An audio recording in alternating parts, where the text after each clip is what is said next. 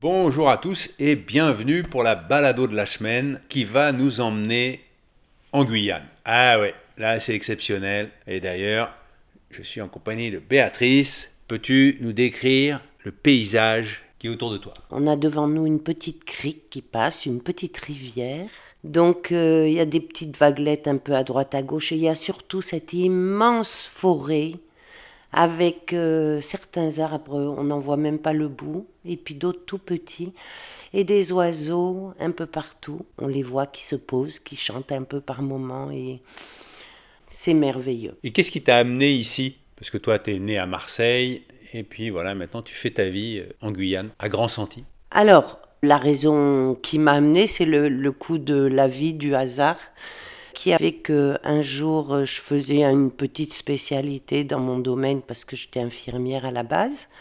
J'avais envie d'aller travailler ailleurs et j'ai vu des annonces qui parlaient de la Guyane. Donc j'ai cherché un endroit en Guyane qui à l'époque était encore très très isolé. La vraie raison qui m'a amené c'est ça. Ce qui m'a fait y rester si longtemps, parce que ça fait maintenant plus de 30 ans, c'est ce que j'y ai découvert, cette nature euh, impressionnante, le fleuve, la vie des gens, une autre culture, euh, le soleil et mon bel amour que j'ai trouvé là-bas, bien sûr. Ton homme dont tu parles s'appelle Lani et il était chercheur d'or. Ça, ça te faisait rêver ou, ou en fait au contraire euh, moi, je sais qu'un jour, j'avais dit, ah bah, il est chercheur d'or. On m'avait dit, oh là là, mais il abîme la planète, c'est pas bien et tout. Je pense pas que ce soit le, le fait qu'il cherche de l'or. Je, je, suis même pas sûre qu'au tout début je savais ce qu'il faisait. Euh, je pense que la différence avec maintenant, c'est que le fleuve n'était pas abîmé comme il l'est maintenant par les, les chercheurs d'or. Et moi, ce que je voyais, c'était mon Lani qui arrivait dans sa pirogue bleu clair. Quand j'étais au bord de l'eau, à l'époque, on faisait encore la vaisselle, le linge et tout au bord du fleuve. Et quand je voyais la pirogue arriver, je savais qu'il rentrait à Grand Senti. Waouh Et j'avais le cœur qui faisait boum boum. il arrivait pas longtemps après. Et alors aujourd'hui, il fait quoi? Aujourd'hui, il travaille aussi avec l'hôpital de Cayenne sur le même secteur que moi, mais dans le domaine de la logistique. Et alors, euh, la question euh, récurrente, c'est qu'est-ce qui te rend heureuse aujourd'hui, Béatrice? Je pense pas qu'il y ait une seule chose qui me rende heureuse. Je pense que c'est un mode de vie, les gens autour de moi, mes proches ou même mes moins proches, ceux que je peux rencontrer dans mon travail et tout, parce que pour moi, c'est vraiment une source de découverte en non-stop, euh, d'acceptation, de d'évolution. Donc les gens, c'est super important.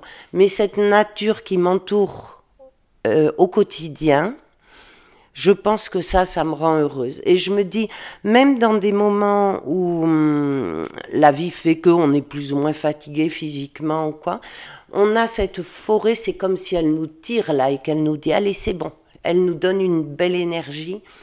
Et ça, ça fait partie des choses qui me restent. C'est ça, les relations avec les autres et cet environnement que j'ai ici, moi. Moi, je suis quand même assez admiratif du fait que, comme ça, tu as quitté tes racines pour euh, aller découvrir un, environnement qui était extrêmement loin de ce que tu avais pu connaître à Marseille, quoi. Alors, admiratif, c'est pas le mot que je comprendrais le mieux. Je pense que comme euh, énormément de soignants maintenant, et plein d'autres gens, pas que des soignants, on a envie à un moment dans sa vie de, de partir, essayer autre chose, voir ce qu'il y a ailleurs, etc. Tout ce monde, euh, cette culture aussi différente, ça m'attire énormément.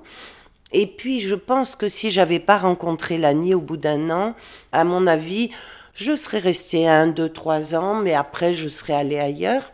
Pour moi, il n'y a pas une question d'admiration, il y a une question que il fallait qu'on on trouve à quel endroit on était bien, comment on était bien, quoi. C'est même pas l'endroit, c'est comment on était bien. Que maintenant qu'on a des grands enfants, qu'on a bientôt fini de travailler, euh, s'il avait nous le permet, je pense que c'est là-bas qu'on restera. Donc euh, voilà. Toi, tu te dis que tu seras euh, enterré euh, sur cette terre de Guyane? Je vraiment, c'est ce que je souhaiterais. Après, si je ne suis pas enterrée là-bas, c'est pas un problème. Pour moi, peu importe, comme je dis à mes enfants, peu importe le reste, le, l'endroit où je suis enterrée. Mais vraiment, le lieu où j'aimerais vivre le plus tard possible, c'est vraiment là-bas parce que, euh, voilà, il est dans mon cœur maintenant, il n'est pas ailleurs. c'est des cimetières pareils euh, où il y a des rites particuliers par rapport à la mort en Guyane? Alors, dans la population euh, dans laquelle on vit à Grand Santi, donc les Djuka, qui sont des, ce qu'on appelle les Noirs marrons, euh, ils sont pas enterrés en Guyane la plupart du temps, parce que maintenant il commence à y avoir pas mal de religieux, donc euh, il y a des petites choses qui changent. Mais traditionnellement, ils sont enterrés dans ce qu'on appelle leur grand pays, qui est en fait situé sur une branche de, du Maroni, mais qui part côté Suriname. Et là-bas, ils ont chacun leur grand village qui correspond aux grandes familles un peu. Et ils sont enterrés avec, euh, oui, il y a plusieurs cérémonies, etc. Voilà, c'est pas, non, ça se passe, la mort se vit pas comme chez nous. Et, hum, dire que c'est un moment festif? Festif entre guillemets, ça, euh, festif dans le sens où on va chanter, on va danser, on va pleurer aussi, mais euh, ça dure sur plusieurs jours. Et pour l'avoir vécu une fois en particulier, d'assez près, j'ai trouvé que c'était une très belle manière d'accompagner quelqu'un dans la mort, dans le sens où on prend le temps. Euh, on, est, on fait beaucoup d'activités ensemble. Les femmes, elles préparent le riz, les hommes, ils vont chercher euh, la viande, le poisson et tout. Il faut qu'on fasse plein de, de manger. Et on a le temps, je pense, de partager tout ça. Et je trouve que c'est une belle manière de démarrer un deuil. Mais les morts restent longtemps dans le cercueil, mais avec le cercueil ouvert. Alors plus ou moins longtemps, si c'est un grand capitaine ou si c'est quelqu'un comme toi et moi, il reste longtemps et la veillée euh, se poursuit autour de lui comme ça. Mais longtemps, c'est-à-dire? Pour le grand monstre, c'est-à-dire le grand président de tous les ducats, je crois que c'était trois mois, un truc comme ah ça. Pour euh, des gens comme toi et moi, euh, le cercueil, il reste ouvert combien de temps? Je pense qu'un enterrement, ça prend une semaine pour quelqu'un comme toi moi. On est vieux déjà. Pour un enfant, je pense que c'est plus court, oui, ça dure ah quelques jours, oui. Mais ça dure quelques jours quand même, oui. Non, je ne sais pas si c'est pour ça, mais, mais clairement, je m'y sens bien. Et t'es la seule blanche là-bas? Non. Quand je suis arrivée, on n'était pas nombreux, on devait être quatre ou cinq. Mais là, maintenant, il y a un collège, euh, trois écoles, euh, le dispensaire où il y a pas mal de monde maintenant, les gendarmes. Je suis arrivée, c'était un petit village de 200, 200 habitants. 30 euh, ans plus tard, on est 750 à peu près, et ça, c'est que sur le bourg. Vu que je commence à avoir un petit peu d'ancienneté là-bas, j'ai une relation peut-être un petit peu privilégiée aussi bien avec euh, les locaux de là-bas qu'avec les gens qui arrivent parce que il y a plein de questions qui se posent quand ils arrivent et certaines où j'ai plus de facilité à leur donner des réponses. Donc peut-être c'est un petit peu rassurant ou quoi. Et euh, ça doit flatter mon ego quelque part. je ne sais pas. Alors je dois dire que je suis très content d'être avec toi parce que ta mère a fait le chemin de Compostelle après la mort de son mari, donc après la mort de ton père. Et euh, je ne sais pas si c'est la première fois que j'ai entendu parler du chemin, en tout cas, euh, c'est sûrement la première personne que j'ai euh, rencontrée et qui avait fait tout le, le chemin en partant du puits pour aller jusqu'à Compostelle en une seule fois. Toi, ça t'a jamais tenté de le faire? En fait, j'y ai jamais pensé.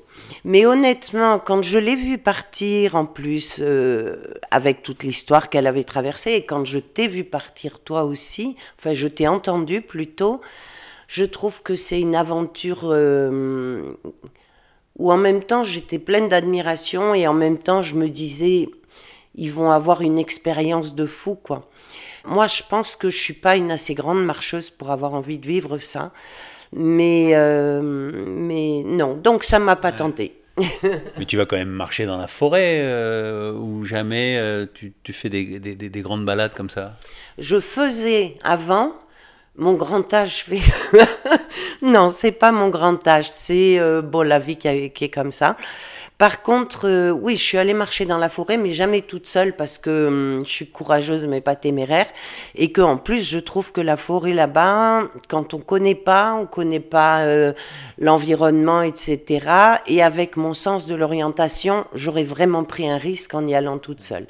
Et c'est comme ça qu'un jour, mon homme m'avait amené à 15 mètres du fleuve, pas plus, hein, dans la forêt. Et puis, il a entendu un bruit qu'il voulait aller voir. Il m'a dit, ben, retourne à la pirogue. 15 mètres, j'étais incapable de dire où j'étais. Même pas, j'ai pu rentrer toute seule. Donc, il m'a dit, assieds-toi, attends-moi. Alors, euh, chers auditeurs, je dois vous dire la vérité. Béatrice, c'est ma cousine. Et malheureusement, je n'ai toujours pas eu la chance d'aller te voir en Guyane. Comme j'ai la chance que tu viennes de temps en temps voir ta famille au sens large, eh bien, je ne bouge pas et je voyage en t'écoutant. De plus, aujourd'hui, j'ai la Covid. Oui, je dis la Covid car je suis féministe et, puriste en même temps. Donc, je dois m'isoler, mais grâce à toi, j'ai pu faire une balado en Guyane en restant sur mon canapé. Alors, je te remercie beaucoup.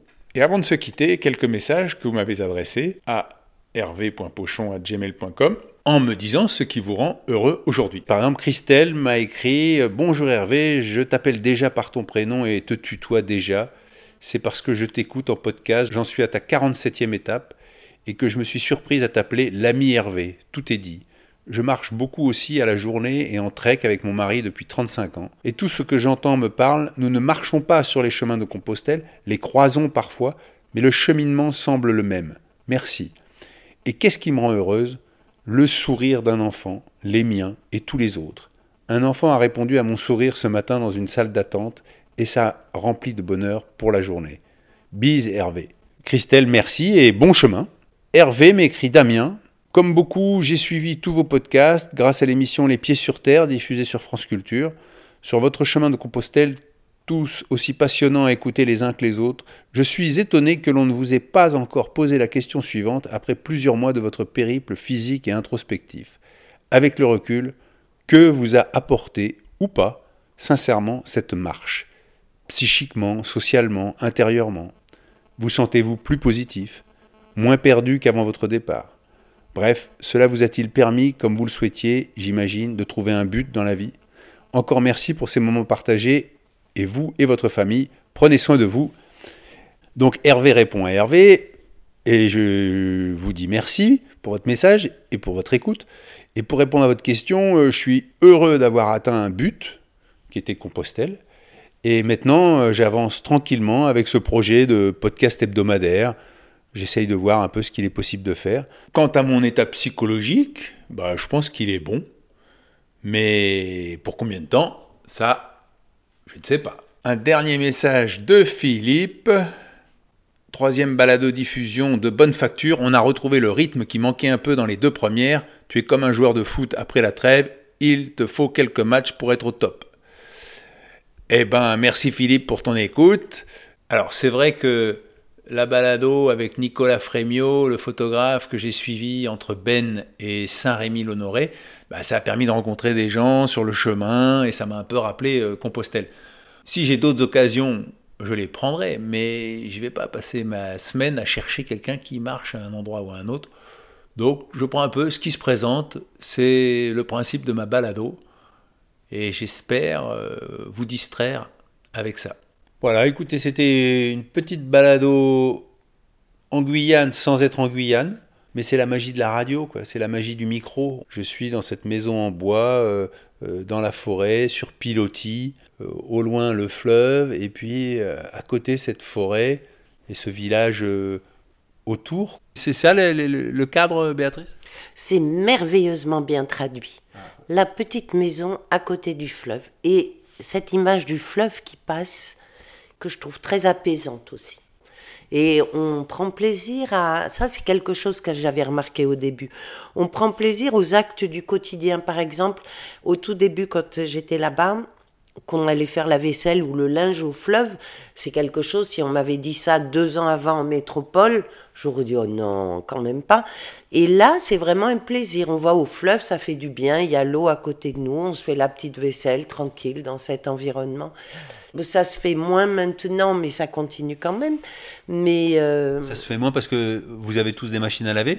Au moins dans le grand village de Grand Santi, la plupart ont une machine à laver. Mais quand on est au campus, il n'y a pas de machine à laver. Au campus, c'est-à-dire au petit village de famille.